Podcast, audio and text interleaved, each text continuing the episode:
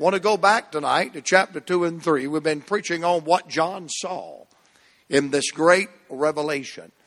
And remember, he saw the book, God's divine plan. And then he saw the beloved, God's divine person. But then he saw the bride, God's divine people. And I love just following the bride, the people of God, through the book of the Revelation, the church. And as I said this morning, he saw the church delivered. He saw it raptured out of this world. He saw the church delighted. He saw the church decorated. He saw the church dressed. And I'm glad finally you see the church and the holy city that John saw coming down uh, out of God from heaven. But I want to go tonight, maybe another service, to chapters 2 and 3 and look at the church age, where John sees the church from the time it is birthed in Holy Ghost power at Pentecost to those last days of apostasy right before the church is called out. And I don't want to bog down here and preach on these seven churches and take seven years to do that. But it is a wonderful picture of the church age from the church's beginning to the church's battle to the church's taken out of the way. But I want to look at it tonight and maybe another service from a uh, spiritual standpoint. And I believe it's a good picture uh, of the church age. And I want you to notice tonight in chapter number two how the church began. And I want you to notice tonight the position of the Lord or where the Lord is in this picture of the church. Look in chapter number 2, Revelation 9 and verse 1. Under the angel of the church at Ephesus, write these things, saith he that holdeth the seven stars in his right hand. And I want you to say this little phrase out loud with me. Who walketh in the midst of the seven golden candlesticks. Now, he used that analogy for the church, a candlestick. Now, what does the church and a candlestick have in common? Well, a candlestick is not the light, but it holds up the light. Now, the church, we hold up the light the light of Jesus Christ, the light of the Holy Spirit, the light of the Word of God. Jesus said, I am the light of the world. The Holy Spirit is called not the spirit of darkness, but the spirit of light. And over and over again, the Bible talks about the light of the glorious gospel. We're not the Savior, we're not the remedy, we're not the antidote, but we lift up the Savior. We lift up the antidote. We lift up the answer to this world's problem. And so we are, the church are those seven candlesticks that hold up and give forth the light. And notice in our text tonight in chapter 2, verse 1, the position of the Lord, the presence of the Lord. Where is God in the midst of the churches that are standing and holding up the light? It says that He is walking in the midst. He is walking in the midst of those that are holding forth the light. And let me just say tonight anytime the Lord's in the midst, salvation will be in the midst, revival will be in the midst, victory will be in the midst, blessings will be in the midst, light will be in the midst, truth will be in the midst, joy will be in the midst. And that word midst is an old English word that means right smack dab in the middle.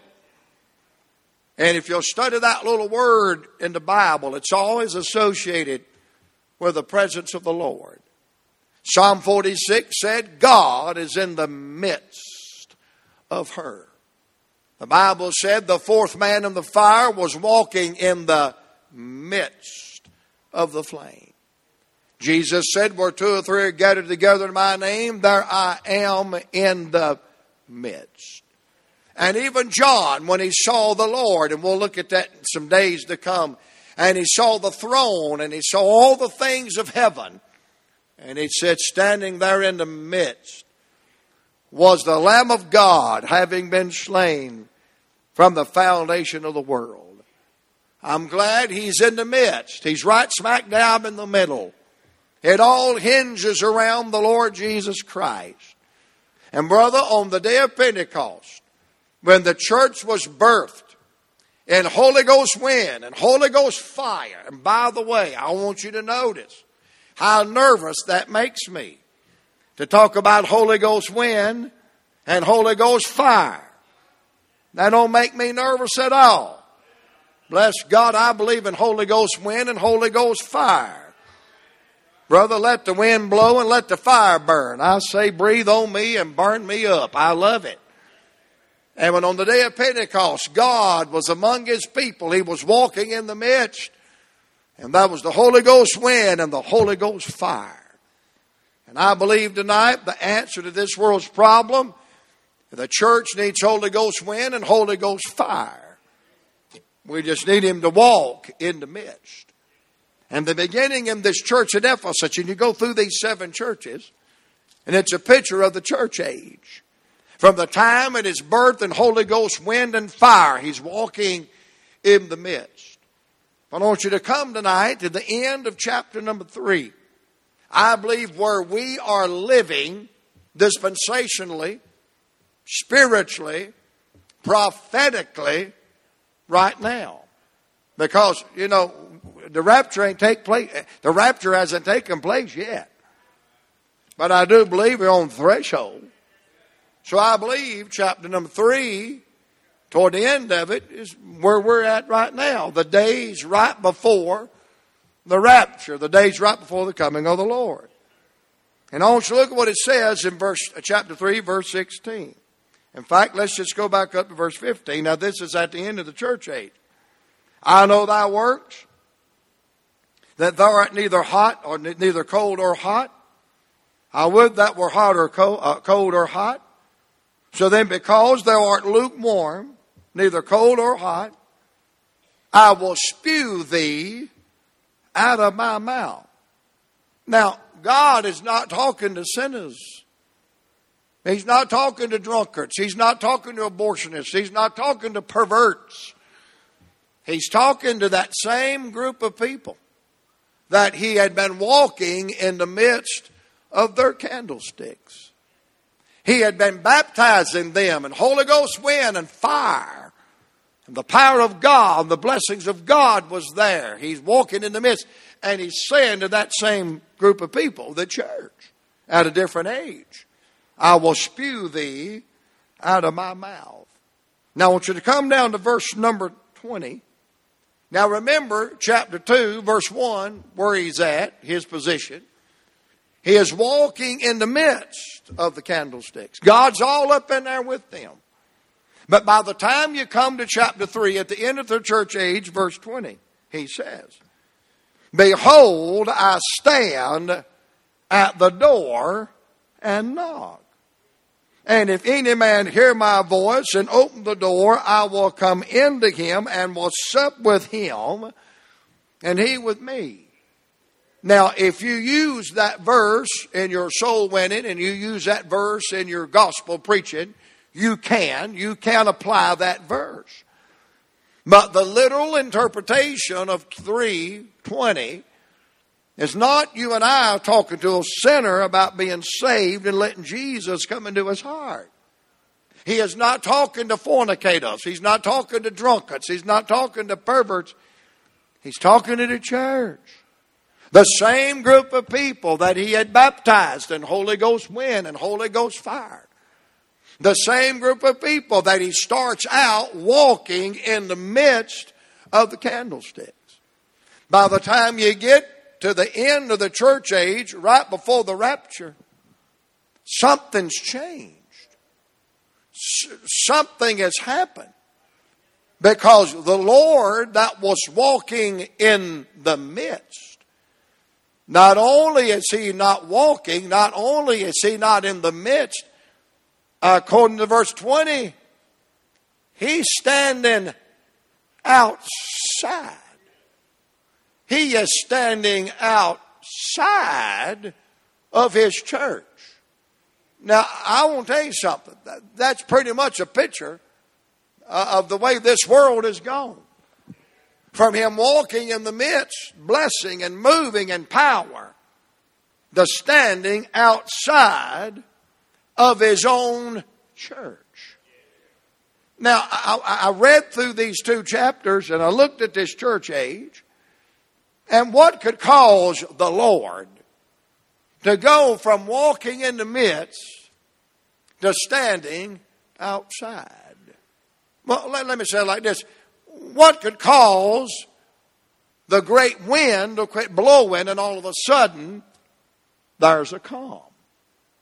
Or what could cause the great fire that was burning to be snuffed out? What would cause the mighty river that was flowing to come down to nothing more than a trickle?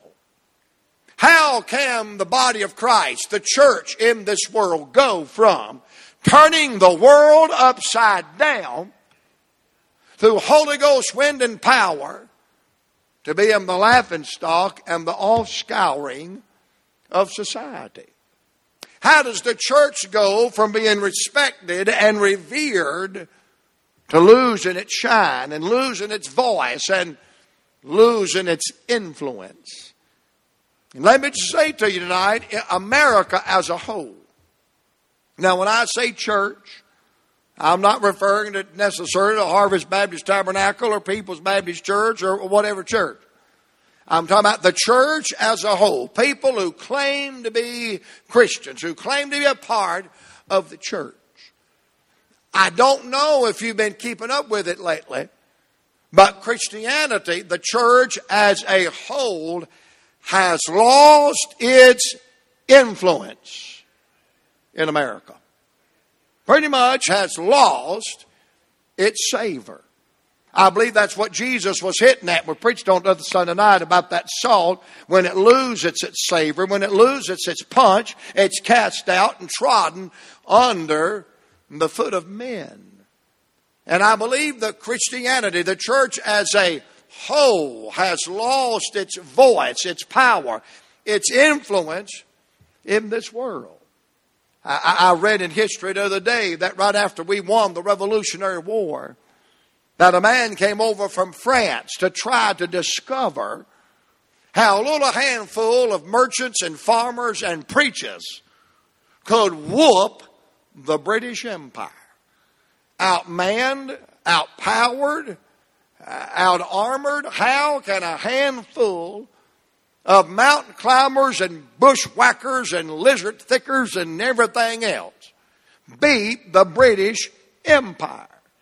You don't even have an organized army, and you got some gray headed dude running around George Washington crossing the river in the freezing cold. I don't know why he didn't call the Weather Channel and check all that out before he started that.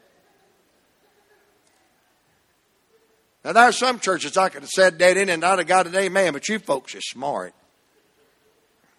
But he came over here to see how just a little group of people could literally, and you think about what our forefathers done. I mean, whooped the British Empire.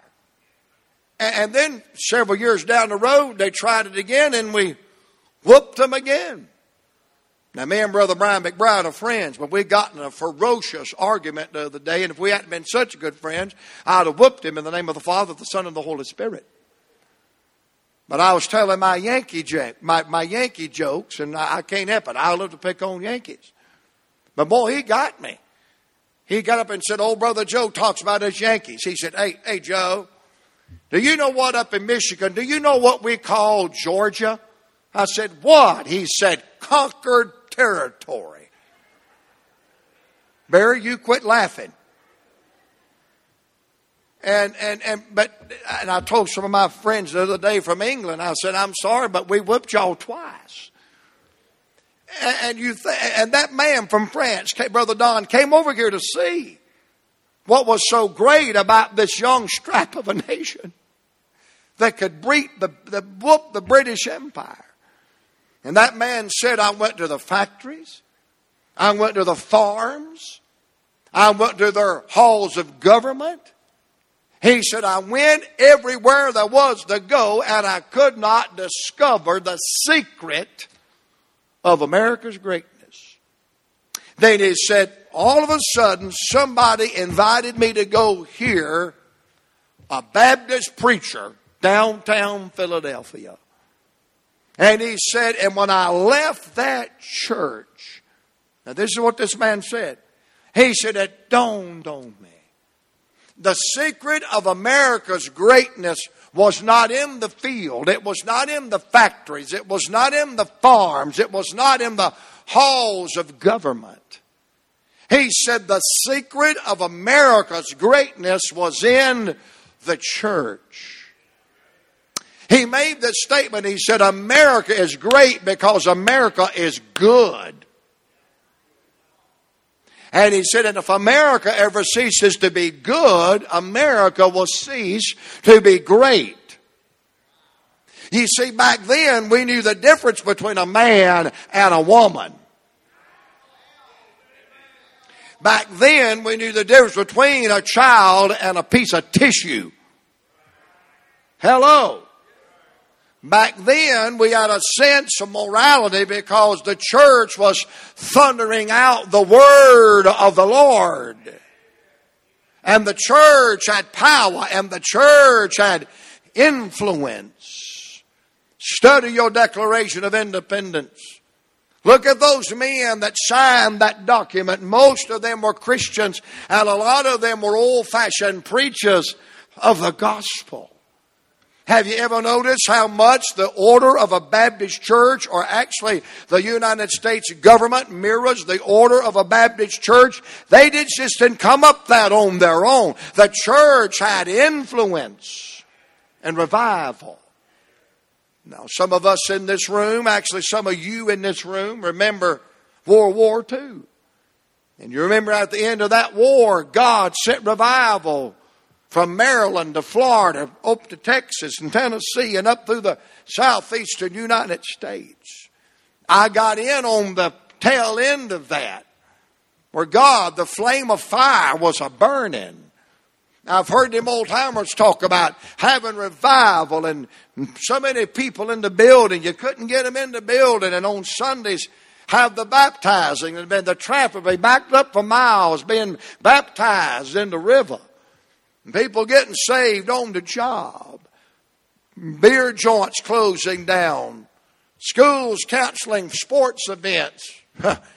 Schools counting sports events. We can't even get the church to cancel sports events, much less the school. By the way, you do know America's new God is ball. Whatever kind of want to make it and the church had influence. He's walking in the midst of the candlesticks. But I believe you'll have to agree with Brother Joe tonight, the spiritual temperature of our nation, and it looks like he's no longer walking in the midst, but he's standing outside the door of his own church. And I'm wondering tonight, how do you go from the Lord walking in the midst to standing outside of your church? And you're not even allowed in the place you bought and paid for with your blood. And I began to look at some of these churches, and I won't go through all of it, but God showed me five things. In these seven churches, only two of them seemed to pass the test. That second church, that church at Smyrna, the persecuted church, and the church at Philadelphia, the sixth church, the church of revival, the church of brotherly love. But them other five churches, man, the Lord lays an indictment upon them. And I want to say if any religious group of people have these things in their midst, you can just count on it. He's going to go from walking inside and blessing the standing outside and withdrawn his power, his breath, his revival. Can you imagine the church that he bought and paid for being so despicable that he spews it out of his mouth? Let me ask you this. Can you imagine so much sin in the church that he wouldn't even attend the services? How many believes it's always better when the big preacher shows up? Man, I've seen what I can do. I've seen what my friends can do, and I got some good friends. In fact, I got some friends that are legends. If you don't believe it, they'll tell you all about their legendary acts. I mean, they got it. I don't know how the Lord functioned without them. I don't know what generations did before they arrived to honor them with their gifts and their presence. And that's why the Lord is standing outside sick to his stomach because of the religious profundity and pride that's taken over in the religious world. I don't know about you tonight, but I don't want to be spewed out of the mouth of God. I don't want Him standing outside. I want to walk with Him in the midst of the candlesticks and feel the wind and feel the fire and feel the breath. But I saw five things real quickly uh, prevalent in these churches. And I believe it got him from inside to outside. Chapter number two, verse number four, it simply says they left their first love. He didn't lose their first love, they left their first love. I got wrote down right here, they got over the wonder of it all.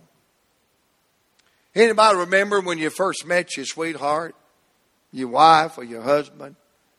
How you were enthralled, and I mean, it was just, you went to pick her up, you knew you, you knew she wasn't going to be ready. Nothing changed.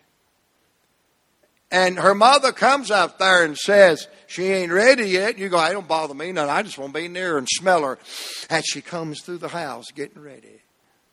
You remember that excitement? So I've never felt that. Well, I feel sorry for you. It feels good. And how two people can get at odds that used to be lovebirds. They used to have a deep affection one for another and respect one for another and drift apart. That happens all the time. And I believe a lot of people, they get over the wonder of it all. The thrill of being saved and the thrill of going to heaven and the thrill of missing hell.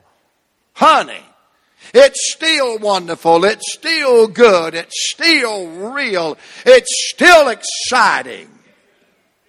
And don't ever just take it for granted. God saved us. God loves us. God's been good to us. Don't take Him for granted. Don't leave your first love. Stay close to the Lord. Stay on fire for God. Keep loving on the Lord. Don't drift too far from the shore. They left their first love. They took too much for granted. They got over the wonder of it all. Chapter number 2, verse number 13. Bad doctrine. Bad doctrine. They allowed people to come in that sowed the seeds of bad doctrine. Now listen to your preacher tonight. God's Holy Ghost, wind and fire is not going to hang around where bad doctrine is being propagated. The Bible is the truth. Jesus is the way and the truth and the life. The Holy Spirit is the Spirit of truth and is not going to move and bless where there is bad doctrine. Unsound teaching, unscriptural teaching, unscriptural preaching. Ladies and gentlemen, God is not going to inspire and write the Word and then turn His back upon it. And I'm tell you something tonight. There's a famine in our land of preaching the pure truth of the Word of the living God.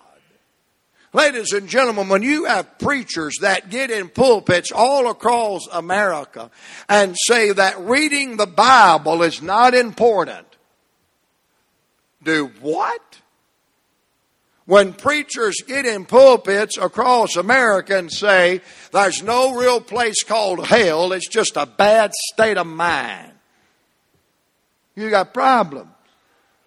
And when you got Baptist preachers all over this country saying that the blood of Jesus is not important just as long as he died, the power is not in the blood. Ladies and gentlemen, we have problems. I want to emphasize what can wash away my sin? Nothing but the blood of Jesus.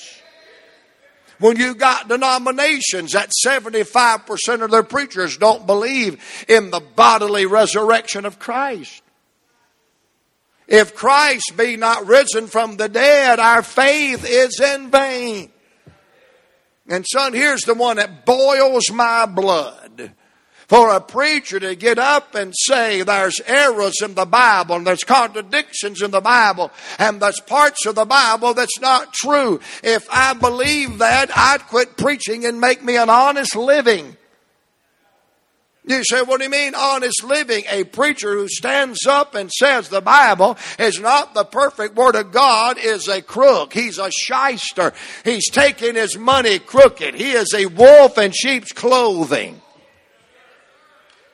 He ain't going to hang around, man, where that bad doctrine is preached. Ladies and gentlemen, the Bible it's true. The Holy Ghost is still real. And Jesus Christ always has been and always will be the sinless Son of God Almighty. Hallelujah. The King of Kings, the Lord of Lords. And salvation is real and it's through the blood of Christ. We serve a risen Savior. And that bad doctrine will cause him to go from being inside to outside. Chapter number 2 and verse number 20 deception in church leadership. When those who leave the church are not real and genuine, you're going to have apostasy. And I don't want to say too much here and give the devil too much credit. Ladies and gentlemen, no wonder the salt has lost its savor in America. Houston, you know you got trouble when a church has to change its constitution to vote in a man that's disqualified to be the pastor. That's trouble. Ladies and gentlemen, it is no wonder that the church has lost its salt and its savor when you pick up the newspaper and this religious leader has been arrested for molesting girls or molesting boys or molesting children. Hey, by the way, the world lumps us all together.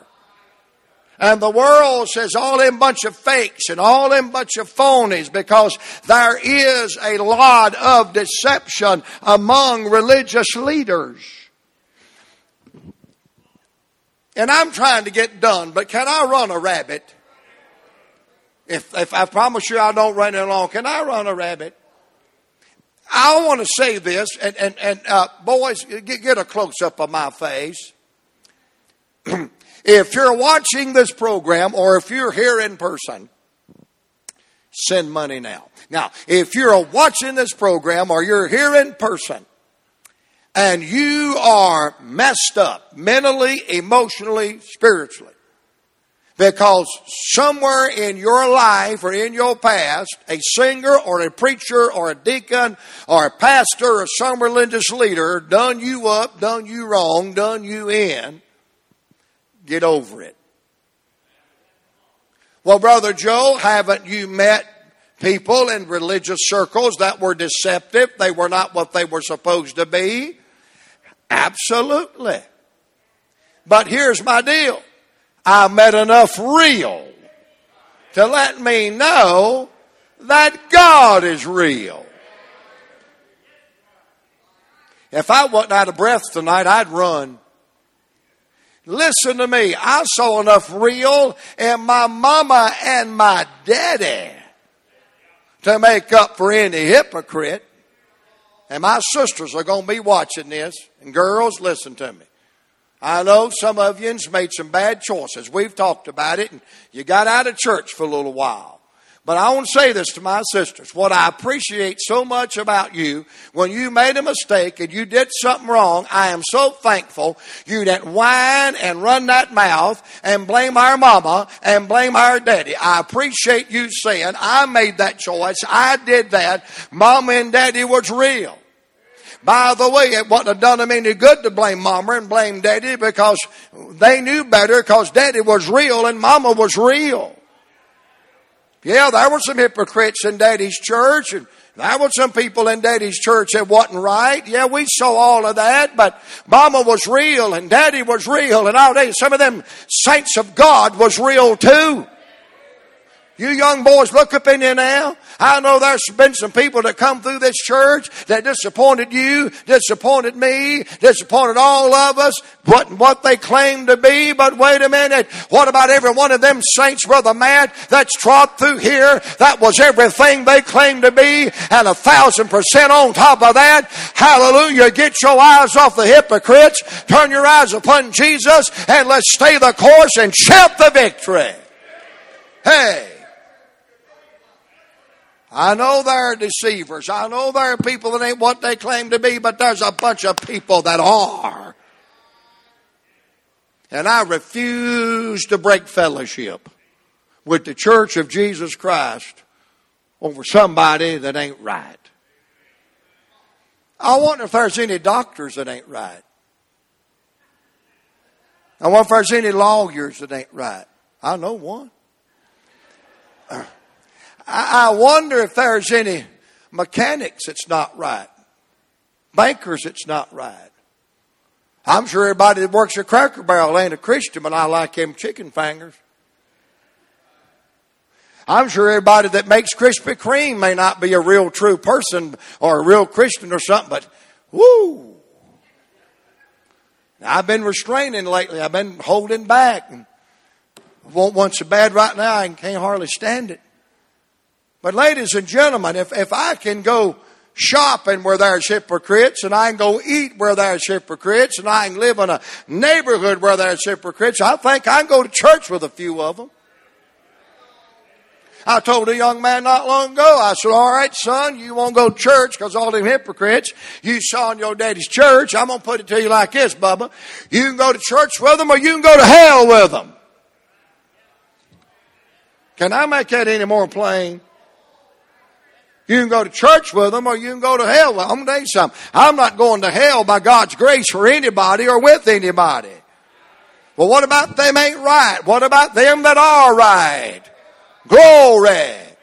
And I'm so sorry, I am so sorry that there have been Sunday school teachers and deacons and preachers and pastors and gospel singers that said one thing and lived another thing and their life did not match up what they said. I know that, but that's wheat among the tares in every area of life. But I just want to say, Barry Cron, I've met enough of old fashioned blood washed, whoop, Holy Ghost children of God that lived under the spout where the glory ran out, that honored God with their life and lifted up God in their life. I'm going to stay with the ship.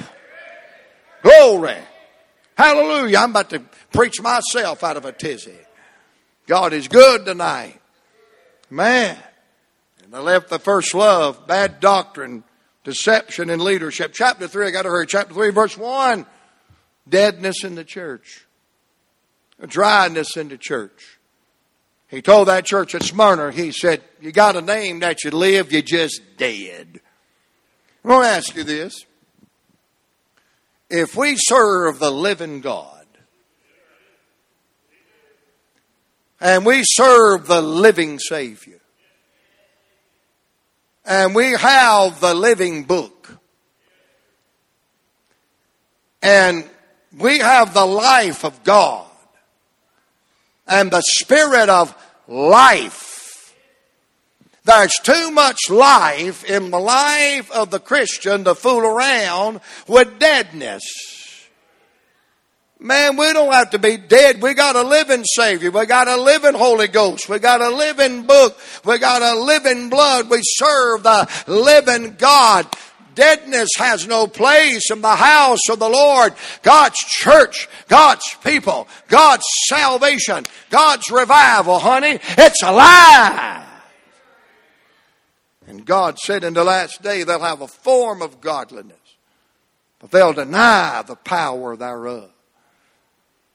I don't like to be around something dead. And I don't think the Lord does either. There's no reason for deadness. Let's be alive. And then number five, because I ain't got to my juicy point yet. Number five, lukewarmness, apathy, neither hot or cold. One foot in the world, one foot in the church, and wondering where the power of the Holy Ghost is. Just settling down for whatever. Taking too much for granted and just lukewarm. Go through the motions. But, ladies and gentlemen, if we just go through the motions and we're lukewarm, God said, that makes me sick. God said, I want to spew that out of my mouth.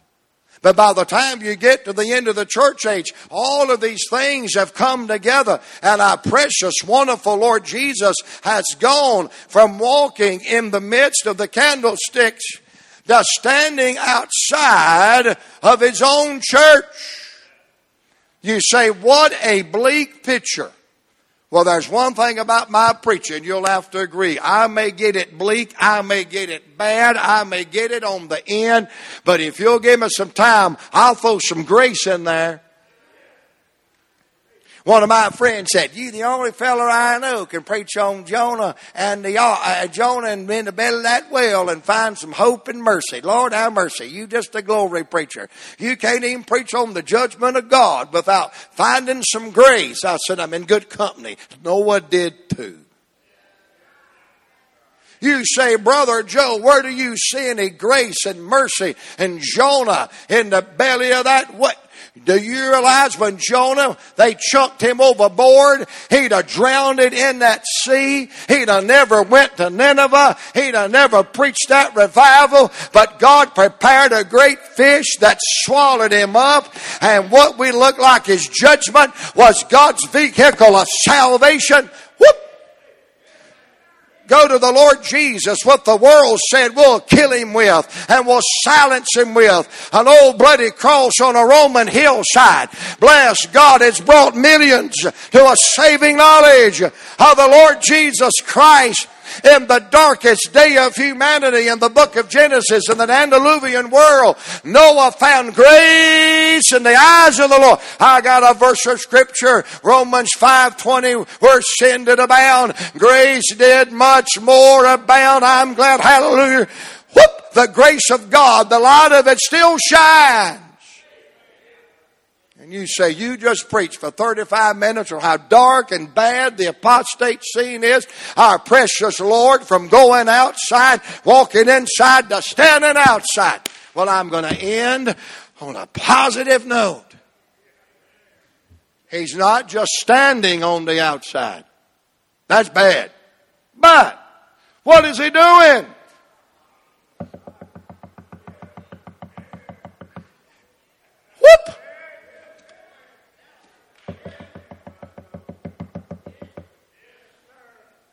I know I ain't the sharpest rock in the box. But if somebody's. Miss Roy, you did not have to enjoy that point as, as much as you did just then when I said I'm not the smartest rock in the box. Have you seen some of your kin people? But anyway, here we go. I ain't the smartest rock in the box. But Brother Gus, I believe I got this figured out. If I hear somebody knocking, they want my attention. I, I just got to believe if you come and knock on my door, you want to see me. You knock on my door, that means you want to come inside. I know he's standing outside. I know he's not walking in the midst, but Nick, at least he's knocking on the door. At least he's wanting our attention. At least he wants to see us and he wants to come inside and he's read the text. He's not only just standing outside, he's knocking outside, but he's speaking outside. And he's laying down a remedy. If any man hear my voice, if any man hear my voice, if any man hear my voice and open the door, I will come in. The church can have him back. The church can have him back. And that's what happens when revival comes. The church gets hungry and the church gets thirsty. My God, somebody help me right here. And the church repents and the church seeks God and the church pants after God. And God said, I'm knocking and if somebody will open the door, I'll come back in. Woo! And I'll sup with him and he with me. There is the possibility hallelujah, of revival. Now, we're going to go home right here. I've heard preachers say this so much, and especially Baptists. Well, don't expect much. We can't expect much. I want to say, with them preaching, you right about that. But anyway, don't expect much. Because we're in the last days. And the Bible don't teach no worldwide revival. So we're just going to have to let her go, let America go to hell, let our families go to hell, let the church stay dormant. You know, we can't expect much in these last days. I don't know what book they read that of, but they didn't read that, that book right there. Because that book right there I just read said, He's still knocking. He's still speaking.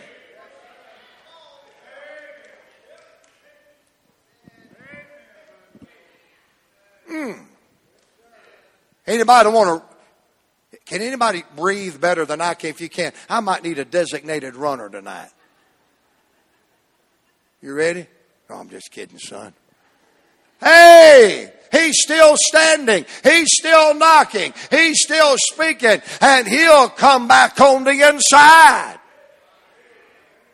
If any man hears his voice and opens the door, by the way, I, am not an enemy to any church in this area. I'm friends with most of the pastors in this area. You'll never hear me talk bad about anybody in our area because I'm you something. We got more fish to fry over here than we have room for. And I'm here to tell you, I don't care where revival starts. I don't care who gets it started, who invites them in first. I just want us to get in on it. But listen to me, listen to me, and we're going home on this point. If every church in the state of Georgia throws out their Bible, denies the Lord Jesus Christ, grieves the Holy Ghost, and turns their tail and runs, we don't have to throw it out. We don't have to turn our back. We don't have to give it up. God will come into us and move upon us and bless among us. Hmm. I know it's dark. I know it's apostate. I know these are last days. I know that. He's still knocking. He's still speaking. And he'll still come in and take up his abode. And the wind and the breath and the fire can fall again. I believe that's a picture of the church age. I believe that's how it started, and I believe that's where we are right now. On the threshold of the door opening up, and that voice saying, And I can't hardly wait till the next couple of weeks to show you what John saw when he got up there. It's going to be worth it all, children. It's going to be worth it all. Let's stand together tonight. Lord, we love you tonight. Lord, we confess our incapabilities. We confess our faults, our failures, and our sins.